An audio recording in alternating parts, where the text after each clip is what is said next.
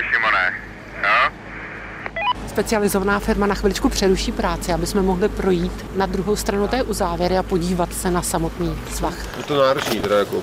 Upozorňuje mě před výstupem ředitel Národního parku České Švýcarsko Petr Kříž a ještě předtím, než se pustíme do prudkého a podmáčeného svahu plného ohořelých stromů, vysvětluje nám výrobní ředitel sanační firmy Kamil Petříček, jak to vlastně nahoře vypadá. Jsou tam čtyři objekty, které jsou eh, ke stěžení. Objekty, tím si máme představit objekty, jako... tím si můžete představit eh, tři přímo skalní jakoby bloky a jedno takový částečný už skalní řícení, který se nachází ve žlabu. A můžeme vyrazit. Tady kolega půjde s váma eh, s jednou partou, tak já vemu tu druhou hned za váma. Jako.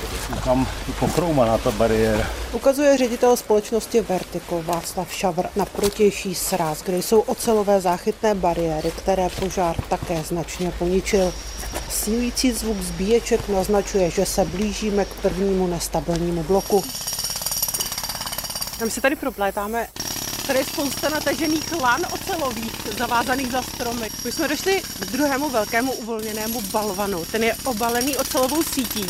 Chlapi ho teda odbourají postupně a usadí postupně ty zbytky. odbourají, usadí, usadí ty zbytky prostě do, do těch různých prohlubní, prostě zkrátka dobře tak, aby eh, tady podstatě mohli ležet. Stabilizace čtyř skalních bloků bude stát 1 400 tisíc korun a objednala ho zpráva Národního parku České Švýcarsko. Na zaplacení celé akce by se měla podílet i obec Hřensko a Ústecký kraj, který by k tomu mohl podle hejtmana použít peníze na likvidaci krizových událostí. Ze Hřenska na Děčínsku Daniela Pilařová, Český rozhlas.